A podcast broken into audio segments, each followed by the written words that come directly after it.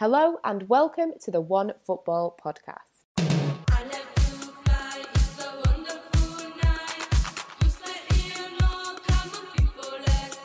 So, we are back with the Women's Football Podcast, and this week I am joined by Give Me Sport Women's Olly Roberts. How's things, Olly? Yeah, good. Thanks. Thanks for having me back on. It's been uh, it's been a while. I know it's been a minute, hasn't it? And we are also joined by filmmaker for 3lance Media, AJ Pile-Gray. How are things, AJ? Hiya, thanks for having me again, Angelina. Like Olly said, it's been a while since I've been on, so just happy to be back.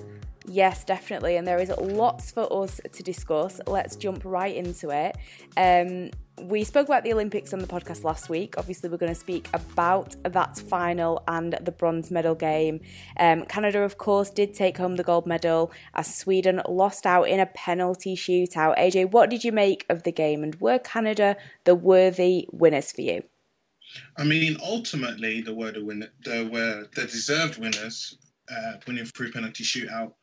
But I feel like uh, Sweden will be the very disappointed that it wasn't able to win the game um, in regular time. Um, they seem to present the most uh, clear cut opportunities, I should say. Um, and I feel like, as Canada has shown in the Olympics, they only scored six goals in uh, the tournament and managed to win. So I feel like Sweden will definitely feel hard done by not getting the gold medal in this final. Yeah, definitely. I think they yeah, I mean, both such really good teams in Sweden have been so impressive. So, yeah, I mean, you can understand it. I mean, Olly, the game went to extra time after Canada's Jessie Fleming did equalise from the penalty spot. For you, did the ref get it right? Because I know there was a, a few protests at first, um, but also how important has Fleming been for Canada during this tournament? Yeah, for me personally, it, it was a penalty. Uh, I mean, I agree with AJ. I think uh, if you look at the game as a whole, Sweden probably deserve to win it and will feel quite hard done by. But in terms of the penalty itself, I don't think they can have any complaints. I think it was the the centre back uh, got got none of the ball. So um, yeah, a clear penalty for me. And in terms of Jessie Fleming, as you just said, I mean she's been crucial all tournament. Um, I was looking up her statistics uh, just before this, and she's got 90 caps now, and she's still only 23 years old. So um, she's a massive, massive part of that team. And obviously, she hasn't featured all that much for Chelsea, but there's just some players that seem to play better for their country than they they do for the club, and um, I think Fleming has definitely proven to be one of those at the moment. And obviously, she held her nerve with uh, the penalties, both in the semi-final and the final. And uh, as we all saw in the in the shootout, we know how difficult they are to score. Most definitely. I have seen so many penalty shootouts across men and women's football over the last few months. I can't take any more. Um, I mean, for Sweden, AJ, um, as as we've said, you know, a brilliant team that will be feeling hard done by. Who for you was their standout player across the tournament?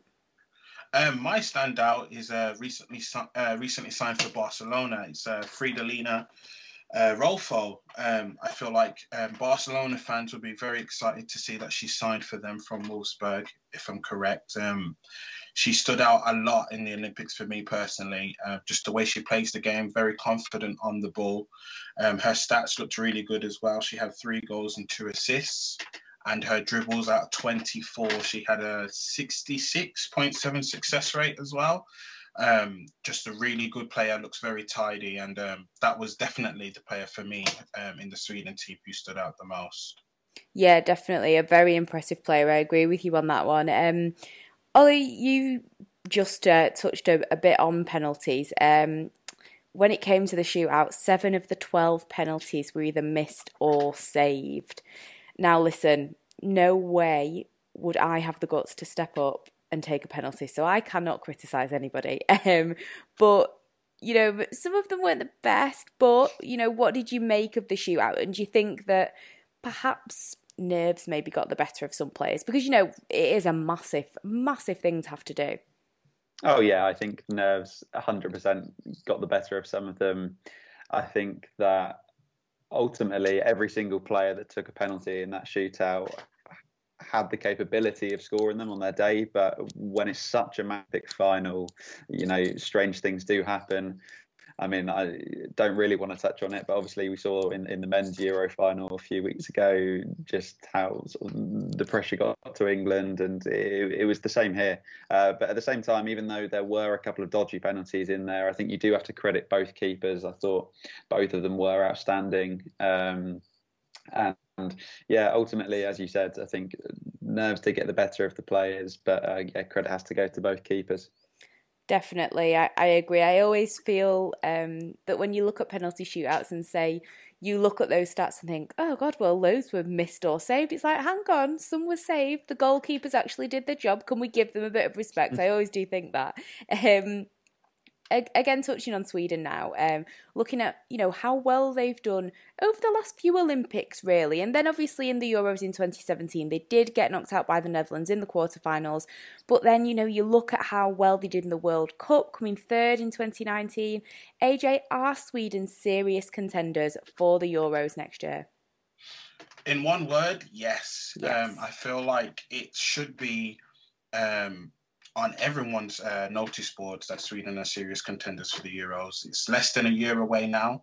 Um, on paper as well, considering the results they had um, in the Olympics just gone, um, it's very naive to believe that they won't be in and around there. If I was Sweden, I'd be looking at least at least the semi-finals, if not the final. Um, but obviously, a lot can change between now and then. Some teams you can have a rising star that takes a team from the quarterfinals to the semi-finals and beyond, or stuff like that. So um, we can never say for sure that they're gonna make it um, the to the finals, but I feel like that's what they should be aiming for. Yeah, I mean, you look at how well they have done um, against you know some some tough competition. So I I would not expect anything less for them. I do have quite, you know, as as a neutral, I have quite high hopes for them in the Euros next year. Um, Meanwhile, for Canada, you know, I feel like they should really give them some great motivation when it comes to major competitions. As back in 2018, they did come runners up in, I'll probably say this wrong, but the con, however you say it, women's championships, far too many letters in that. Um, you know, that tournament is coming around again next year. Um, Olly, do you think that this Canada side could seriously challenge the US in the future in these com- these types of competitions, or do you think maybe it's just a bit of a blip for Team USA and they'll be back stronger than ever? well, I mean, what I will say is I think it's definitely more than a blip for the USA, but uh, I think we're probably going to touch on that a bit more later. So yes. um, I'll leave it for now and uh, I'll stick with Canada because yeah, even though um, I have a lot of things to say on the US, I do think that Canada can challenge, and they obviously proved that uh, in the Olympics just gone. I think one of the things with this team is they're just good at tournament football. When it comes to a, a major tournament, a lot of the time we don't necessarily see the best team overall winning the competition. You've just got to be solid. I mean, for example, Canada didn't even win their group, uh, and while we saw sort of Team GB play well in periods, there was a lot of good attacking play going on from them. Um, their defence was obviously very weak, and we saw that against Australia. And on the flip side, Canada were almost the complete opposite. They didn't score that many goals in the tournament, but they had such a solid defence. I mean, I was very, very impressed with um, both of the centre backs, uh, Kadeisha Buchanan and going to butcher this pronunciation, but Vanessa Gill Gilles. Uh, I thought they were both rock solid. Uh, Gilles, especially, I thought was one of the, the, players of the tournament. So, um, yeah, I think that I mean, if they can sort of keep the core of that team uh, leading into the World Cup and sort of keep that defence solid, then they've got every chance of doing very well.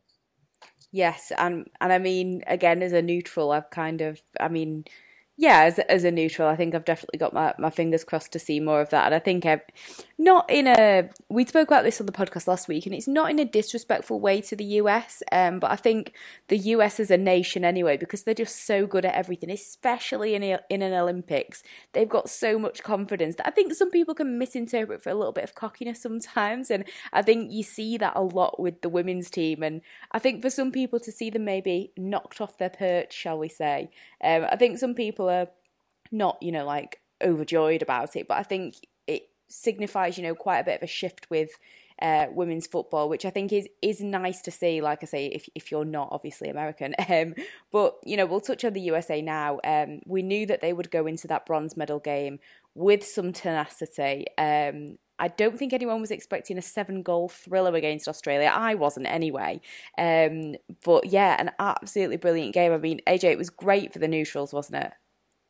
Yeah, I mean, seven goals in a game where the Team USA is involved is usually very one sided. So I can imagine for the neutrals how excited they were to see an intense game between two great sides, but it was evenly matched as well. Um, so yeah, it was a great advertisement for women's football. It really was. I mean, I could not keep my eyes off the screen to be honest. I mean, Olly, did did you have a favourite goal out of the seven? Oh, from that game, uh, I mean, it's hard to look past that that Rapinoe goal, isn't it? Yeah. Um, I mean, I think I saw a statistic that she's the only person to ever score in a major tournament from a corner, and she's now done it twice. So uh, I think, I mean, it was just it was pretty incredible, wasn't it? And um, I think she clearly meant it at the same time. Um, so yeah, I mean, it's hard to look past that one yeah, I'd probably agree with you on that one. It was it was pretty special. Um, now, of course, in their last meeting between uh, the US and Australia, it was nil nil, so it was nice to see them really deliver an entertaining game. AJ, who was your player of the match? I mean, just as Olly touched on with um, Rapinoe and her goal, I think it's hard to look past the two veterans on the side, uh, Rapinoe and Carli Lloyd. They both scored two goals each. Um, they did receive some criticism in certain spaces about maybe it was time for them to retire or maybe it was time to step back from the team. Um, but I feel like they done a lot to show against that. Um, so one of those two, I can't argue against either one, whoever you decide to pick. But yeah, definitely one of them two for sure. Yeah, I, I'd agree with you on that one. I think it is. It, it's a it's a close call. Um, now, Olly, you can get it all off your chest now. Whatever you've got to say about uh, the USA. I mean, touching on that, you know, Rapinoe and, and Lloyd. Do you think the fact that they were the goal scorers has maybe silenced criticism that perhaps it's time for some of the veterans in this team to take a step back, or are you firmly on the veterans out train? I'm definitely on the veterans out train. I yeah. think that I, I do agree with AJ. I think they were probably the two best players on the pitch in that bronze medal match. But I think all that match really did was sort of paper over the cracks that were clearly there throughout the whole tournament. Because if you think about it, they obviously played well in that game, but throughout the rest of the tournament, they were pretty underwhelming. I think it's fair to say. Uh, obviously, both, uh, and I mean, it's not just Rapinoe and Lloyd. There's a few more in there but they're all great players in their own right. They're all legends of the game. But I feel like the US could have still won that tournament if they'd actually picked the right team in the first place. I think it was a case of if it's not broke, don't fix it. Um, uh, they obviously are world champions and sort of went into the tournament with virtually the same squad, but then obviously suffered that defeat to Sweden, and people realised actually, you know, they're not as strong as um, many people thought they were. There were a lot of players I think that should have got more game time that didn't. Um, again, forgive me on the pronunciation, but Catarina Macario I think had been in outstanding form uh, near the end of the season, leading up to that tournament, and I think she definitely deserved more game time. And uh, yeah, ultimately, I mean, I try not to, to ramble on a bit more, but I think that these legends should be remembered as phenomenal players. But uh, I think it's time for sort of the new guard to come through now. Yeah, I understand what you mean. I think it's good to have a you know a balance of that experience, but you know do they really want to? I mean, it's it's great to be able to rely on on older players that are still, you know, still very good. Um, but yeah, I think you have to start preparing for life after some of these players, and I think it would be good to maybe see the US starting to take that, you know, the the future a little bit more seriously. But I mean, overall, apart from obviously for for me personally, anyway, Team GB was very sad. But overall, I think it was a great Olympic tournament. Um, and I was just wondering if I can have from you both. Um, let's start with you, AJ. Favorite game? We'll go with that mm-hmm. first. What was your favorite okay. game? my favorite game is probably going to be a surprise. My favorite game was actually Zambia and Netherlands. I was going to say that game. That was, oh, okay, cool. That's the one I was going to say. Oh, Oh, We've all got okay, the so same. yeah, well, at least we've we've all got the same game. I mean, it was a very entertaining game, um, and even though you know things maybe didn't work out the best for Zambia, I still really enjoyed watching them play. Um, Olly, player of the tournament, who are you going with? Oh, there's a few contenders. Uh, I think for me, it's hard to look past Miedema. I mean, she scored about 100 goals, so Yeah. it's hard not to give it to her. Um, I mean, she was just phenomenal. I thought, I mean, at the start of the tournament, Netherlands were actually my pick to win it. Um, and I was quite surprised to see them go out as early as they did. But Miedema was exceptional. And uh, the other player who I was unbelievably impressed with, and um, I think she would have been in contention uh, had GB got further was Kim Little. Um, I think she added so much to that GB team, and they looked so much better as an 11 than the England team did. And I think that was largely in part to the fact that she was controlling the midfield. Um, some of the skills that she showed off in that first game as well were just exceptional. So uh, for me, I'm going to go with Miedema, uh, but yeah, was very impressed with Kim Little as well. What about you, AJ? um, like Olly, I'm going to mention two. My actual player of the tournament has to be Barbra Banda, uh, following on from the Zambia um, conversation we had. Um, and second, um, I know this is a, f- a favorite of my friend of mine, um, Lauren Hemp, as well. Um, I expect her to have a big season at Manchester City this season. Um, but yeah, definitely one of the bright sparks in the England team moving forward. Yes, definitely. Uh, all very good options. Um, I was debating this one, and it's oh, I don't know, it's a hard one because there are so many. I was originally going with Miedema just because, like you say, she scored crazy amount of goals. Um, but I think it was great to see um, Sam Kerr have you know such a good tournament. Um, and yeah, I was just I really enjoyed watching. I always enjoy watching her, even as a Man United fan, as much as it kills me. Um, so yeah, that was um, probably my player. Um, do we have a favourite goal, AJ? Um, my favorite goal comes from the USA Australia game. I know Olly actually mentioned um, Megan Rapinoe's uh, goal from the corner. Um, I actually forgot about that goal when I was making my choice. Um, so that would have to go second. But um, Emily Gielnik's Australia's third goal um, to make it 4 3. That was a very good goal from outside the box. Um, almost hit the top corner as well. So, yeah, that was my goal of the tournament. What about you, Olly? Yeah, so I think I think the best goal that was scored was uh, the Rapinoe corner goal, obviously. But if you're asking for my favourite goal and the one that I celebrated the most, it was Ellen White's header against Australia that put GB two one up. Because obviously I thought at that point that uh, we'd done enough and we were sailing through to the semi-finals, and it, it wasn't meant to be. But uh, at the time, I was celebrating that goal a lot, so I'll have to go with that one as my as my favourite goal. Yes, I think oh, all good goals. I'd probably go with the Rapinoe goal, but there were quite a few good ones. That is a tough one. Um, and finally, uh, go back to you, Olly. Um, was there a player or a team that maybe surprised you the most during the tournament? Uh, yeah, so I think AJ's already said this person as their player of the tournament, which I think is completely fair enough. Uh, I think they were absolutely outstanding. But uh, Barbra Banda for me, uh, a player that I'll be honest, I hadn't heard of her leading into the tournament, and she was just a, a breath of fresh air to watch. Uh, just so so good. Um, really stood out for Zambia.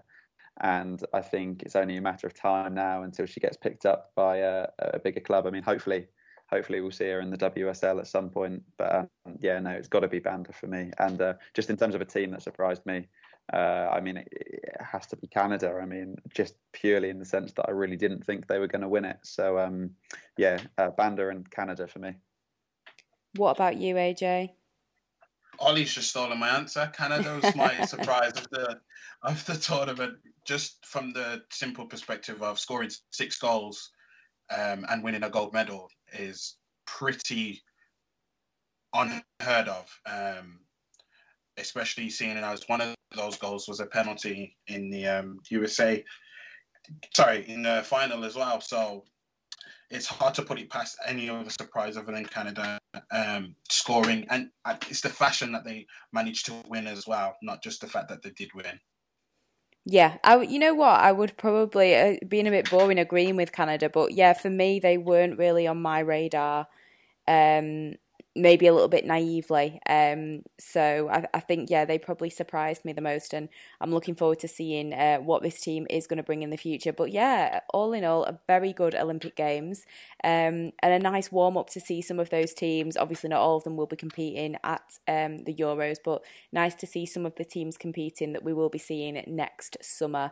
Um, now, of course, whilst the Olympics were happening, um, there has been a lot of movement in the transfer window. We did have a break with the podcast, so there are some transfers that we've not really discussed. So I thought we could have a chat about some of the biggest talking points. Now, we'll start off in Spain, um, and one of the big moves, which does seem like a lifetime ago now, um, and again, apologies for butchering anybody's name, but Kheira Hamraoui, I'm going with. Um, now, we have spoken about her before on the podcast, um, and that she could be heading back to PSG, which is exactly where she has gone on a two year deal uh, from Barcelona. She has, of course, featured for PSG before and for Lyon.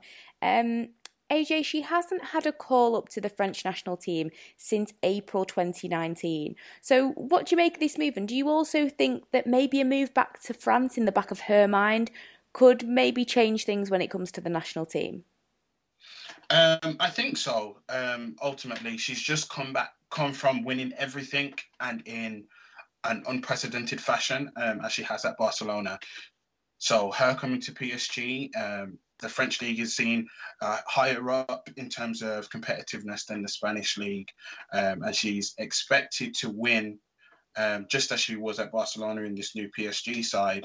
Um, so I feel like if she's able to cement a place in this PS- PSG squad, um, it's only a matter of time that she'll um, get back into the national team um, with the likes of Carly Denza at Everton now. If she doesn't have the best season, I feel like her position in particular could be up for grabs.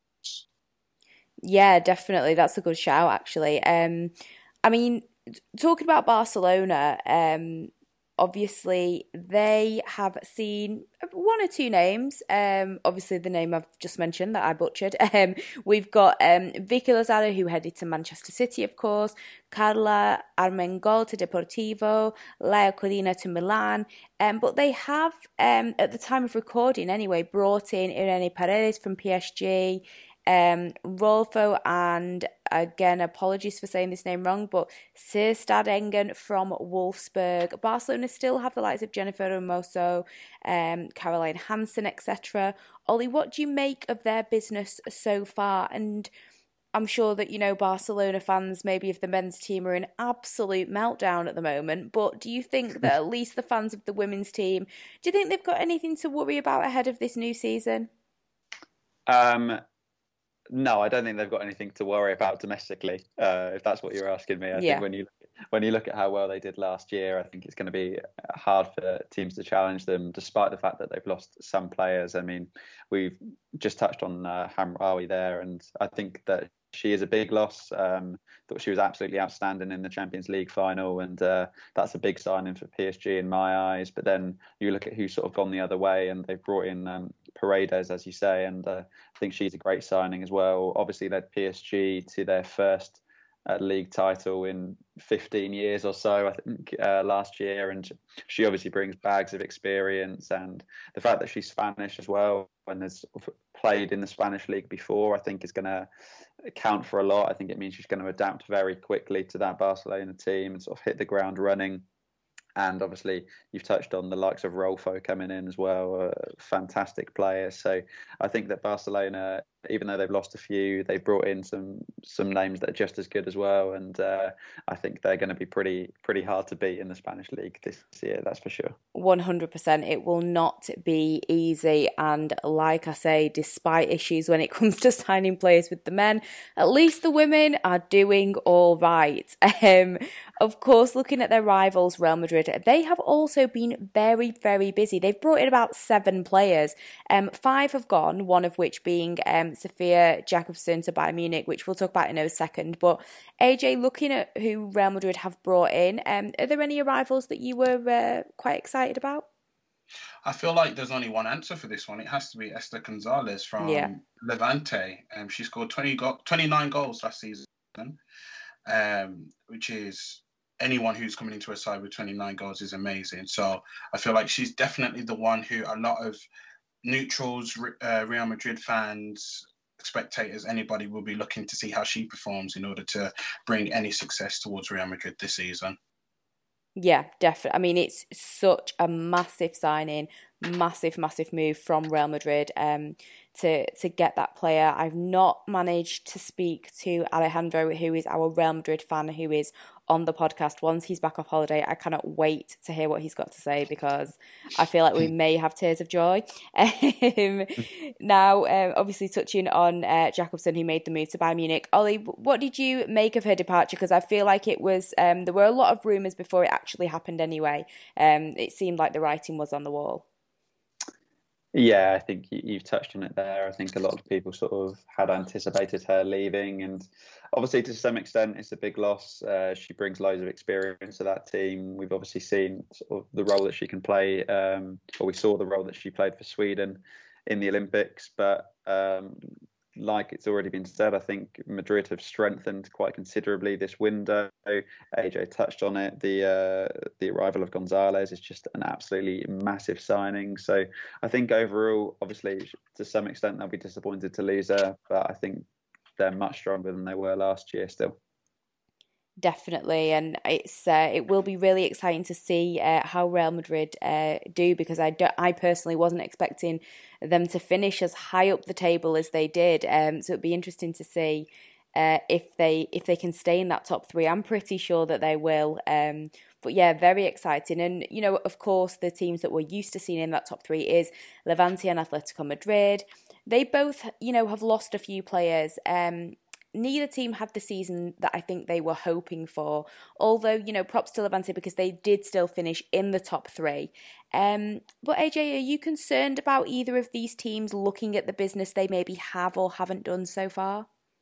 At the moment, out of the two teams, um, I'm more concerned about Levante. Um, losing Esther Gonzalez and the goals that she brings to the team is going to impact them massively, I think. Um, they conceded the most goals out of the teams around them um, and losing the goals from Gonzalez as well, I feel like they will not struggle, but um, they'll have to be at their very best to repeat the season they've just had.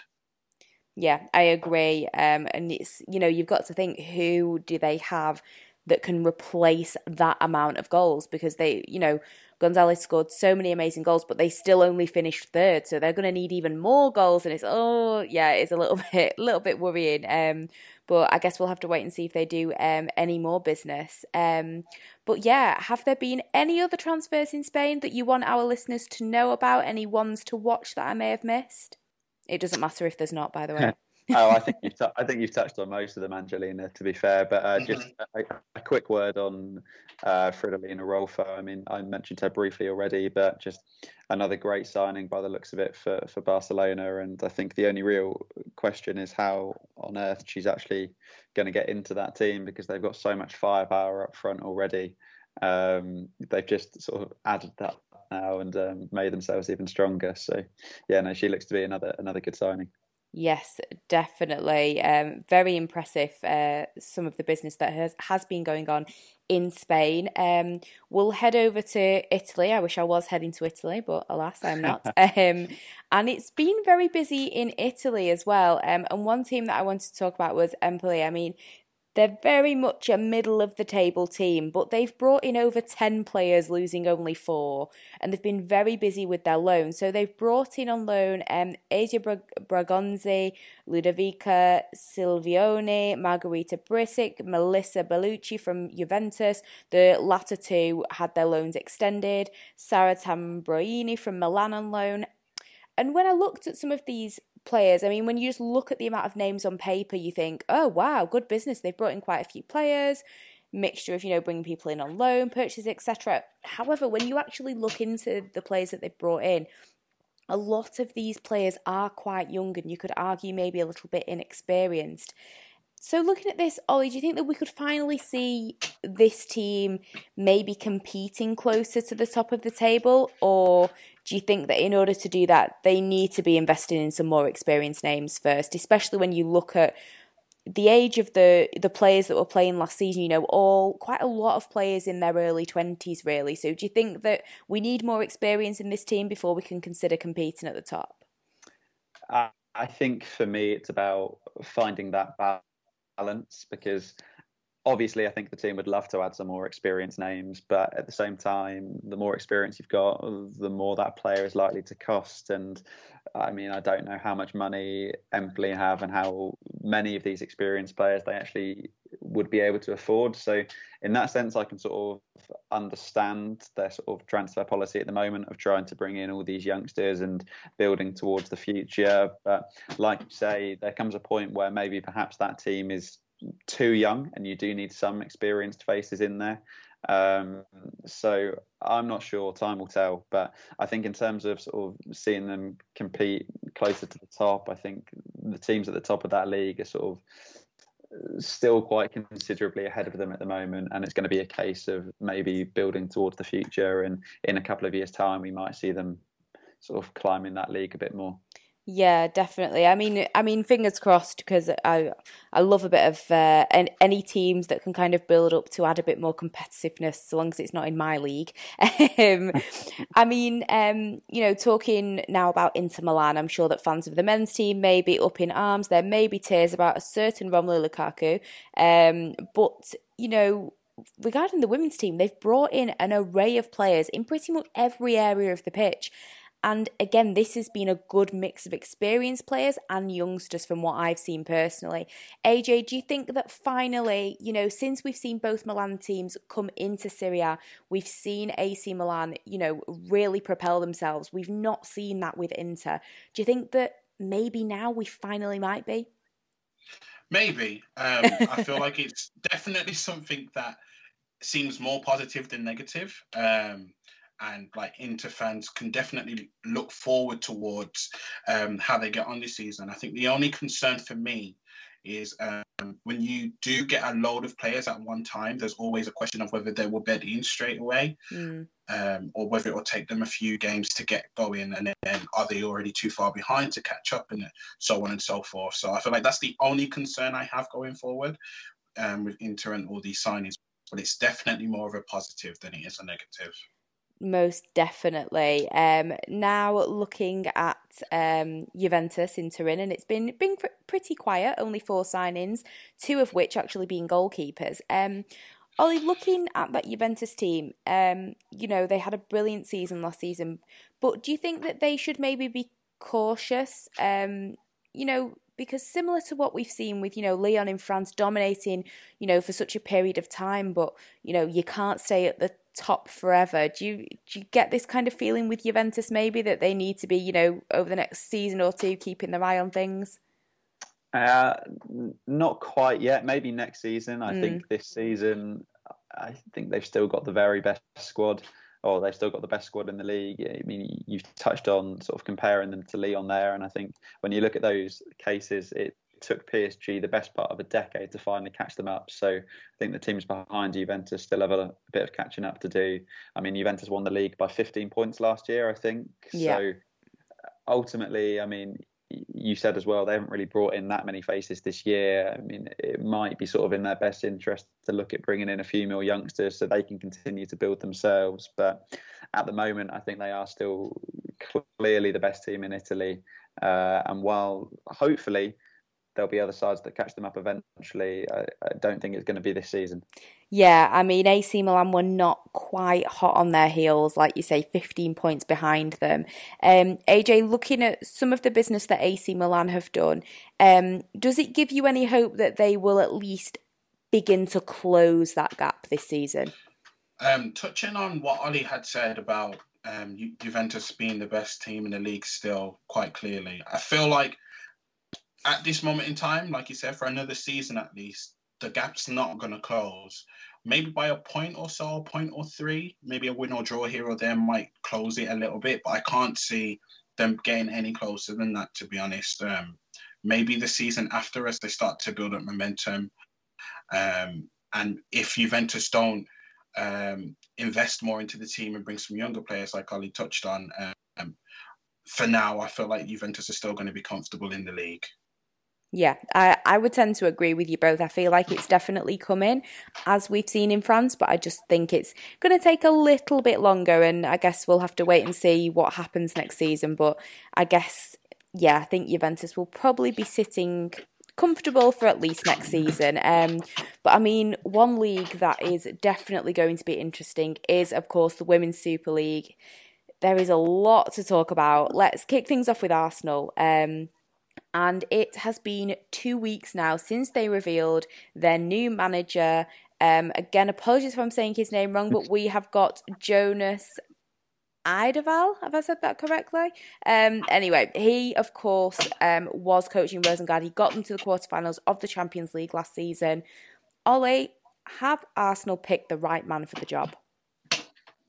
I mean, it's obviously very, very hard to say at this point. But right now, do I think he's a good choice? Uh, yes, I do. I think I can only go by the fairly limited amount of what I've seen from him. But like you said, um, Rosengard obviously did pretty well in Europe last year. They put up a very good fight against Bayern as well.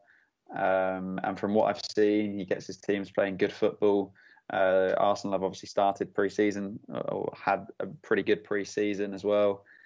Um, but at the same time, I think the sort of toughest part will be replacing Montemurro just because he was such an idolised and adored figure within that Arsenal team. Uh, you look at what the coaches and the players said about him, and he was so well respected. So for a new manager to just come in immediately and uh, get the team playing the same way is going to be difficult. But uh, right now, I think uh, I think he looks a pretty good choice.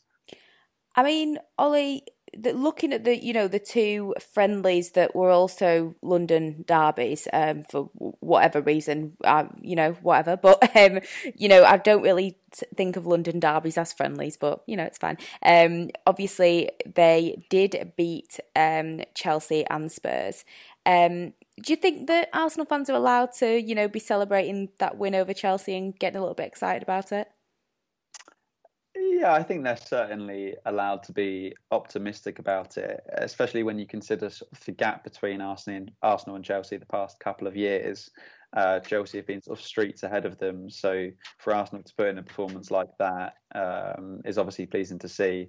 But at the same time, it's definitely important for the fans not to get too far ahead of themselves. Yeah. It is obviously only a friendly; you can never really read that much into them.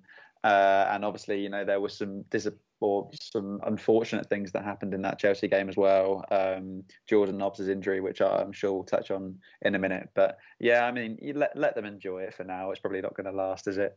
Yeah, well, I don't want to be too salty, um, but yeah, um, I mean, um, with the announcement of the new manager, there has also been, you know, some good news in that Arsenal have stated that they will be increasing investment.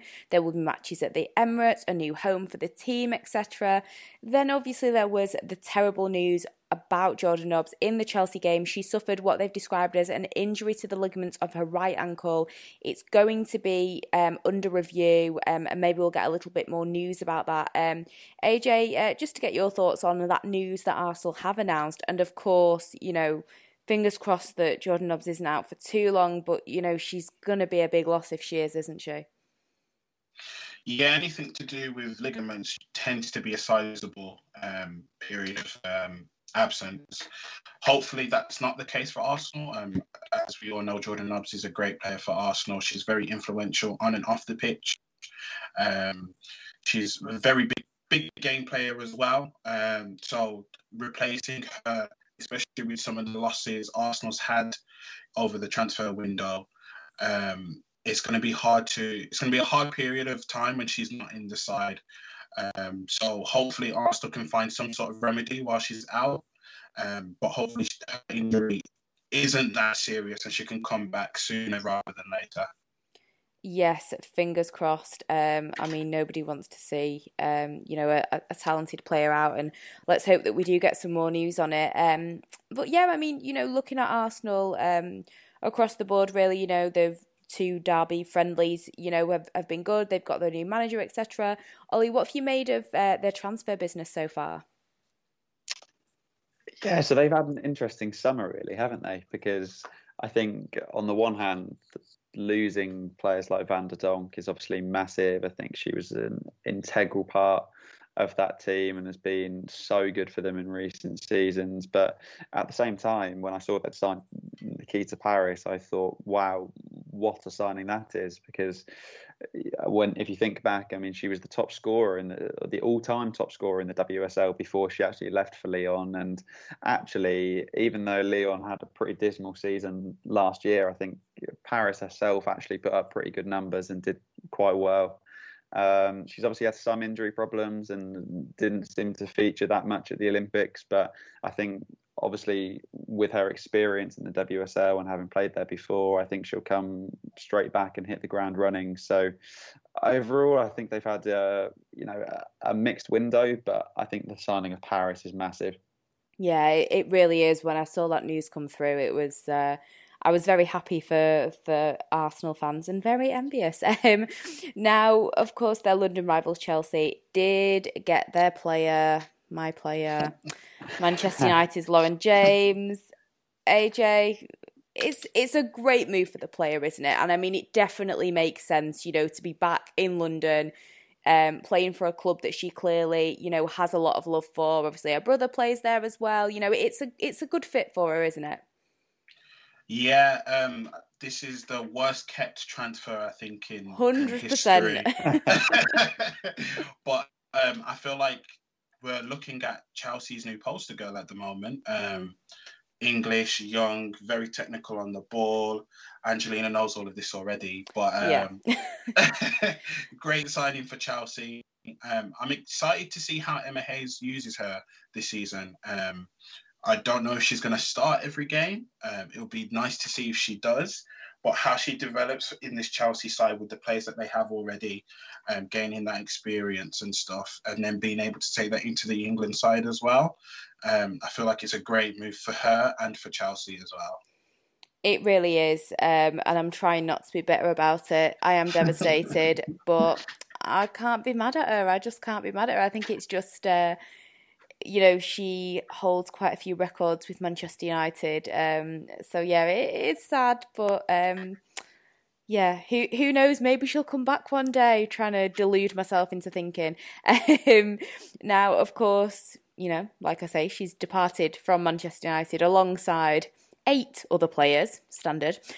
Um, the club have finally, after about five years, announced a new manager in Marc Skinner. He's joining from Orlando Pride. Um, Olly, what do you make of um, the manager that Manchester United have finally selected? I mean, to be honest, there weren't even many rumours. I mean, I don't want to throw shade on my club, but I, at one point I was concerned if they were even interviewing for the position because it didn't seem like there were any rumours, any discussions, and then all of a sudden he's just popped up. What do you make of this one?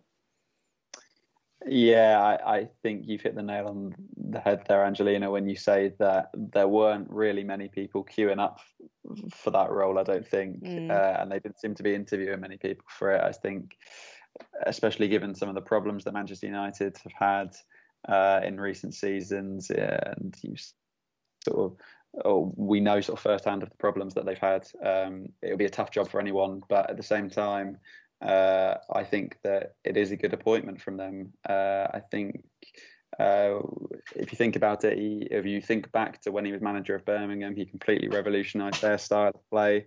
Uh, did a very, very good job with them. I know he sort of started off quite badly when he was at Orlando, but managed to sort of change their fortunes around as well. So, overall, I think, given the circumstances, given the problems they had with sort of uh, finding a replacement, I think he's a solid appointment. Yeah, I mean, when I saw his name, um, I did feel quite um, quite relieved, to be honest. Um, and you know, especially you know, in our last podcast, we actually spoke to Orlando Pride's uh, Kylie Strom, who's just made the move, and um, you know, some of the absolute legends at that club that he, of course, will have been working with. Um, I don't know why that makes me feel better, but it does. Um, but yeah, I've just really got my fingers crossed that this works out. Um, and that the club, you know, are working on, you know, in, improving things, I would really like to hope. Um, Man United now actually have some summer signings, including uh, Martha Thomas from West Ham, Hannah Blundell from Chelsea, uh, Vilde Bøe Risa from Sandviken, um, Aoife Mannion from Manchester City. Um, AJ, uh, can I just get your thoughts on the business that Manchester United have been doing this summer? Do you feel like the way things have gone with the way that Casey Stoney left, the rumours that were circulating, the fact they didn't appoint somebody for a while, do you think that this may have costed them some signings? Um, and also, do you think that this team can realistically keep up with the top three? Um, if I'm not on the show again, then this answer will be the reason why. I'm really worried about Manchester United. oh, season. me too, hundred percent. I feel like they've dropped down the pecking order in terms of uh, what they've done this transfer window. Their manager is a good signing, 100%, um, as Olly touched on. Just about a but, month too late, to be honest. yeah, exactly. And they haven't replaced the the big names they had last season either, mm. I don't think. Um, so I feel like um, there's a lot of teams like Reading, for example, they've done good business. Everton, as I'm sure we'll touch on later. Um, and there's a few more clubs um, that I'm not going to mention just yet in case I end up with egg on my face that I feel like will, will perform better than Manchester United this season. So mm. um, I feel like it's going to be a tough season for them. I don't think it's all doom and gloom, but I just think there's um, they're playing catch up at the moment. Like you said, they're a month behind everyone else. I think. Yeah, I I completely agree. I think that um, for for some people it's going to be a very humbling um, humbling season because I think a lot of people have um, you know seen how well Man United have done in in a short space of time and thought that we were you know the world's greatest. And you know what? I think it's kind of hitting home to some people that this is not as easy as it maybe looked at first. You know you can't just rock up with a team and just expect to win everything. You know it takes a lot of of hard work that this team has really got to prepare for. Um, and I mean, AJ, you touched on Everton there. Um, you know, they've made some really good signings. Um, Olly, what do you make of the the business that they've done? Because for, for me personally, I see them, you know, leapfrogging Manchester United. Yeah, I completely agree. And uh, I mean, we've already spoken about it there, but I just don't think Man United have any chance of realistically keeping up with the the top three this season.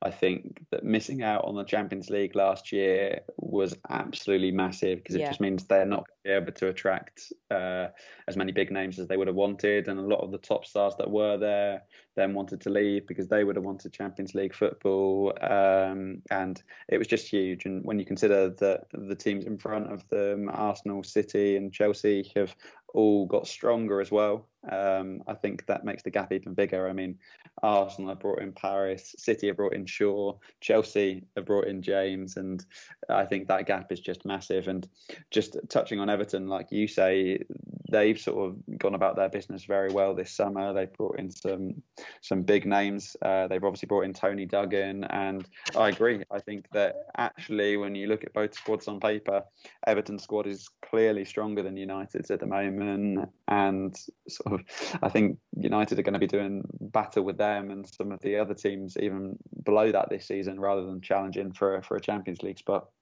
I agree. I mean, what would you agree as well, AJ? What do you make of, of Everton? Because they've they've been doing well, haven't they?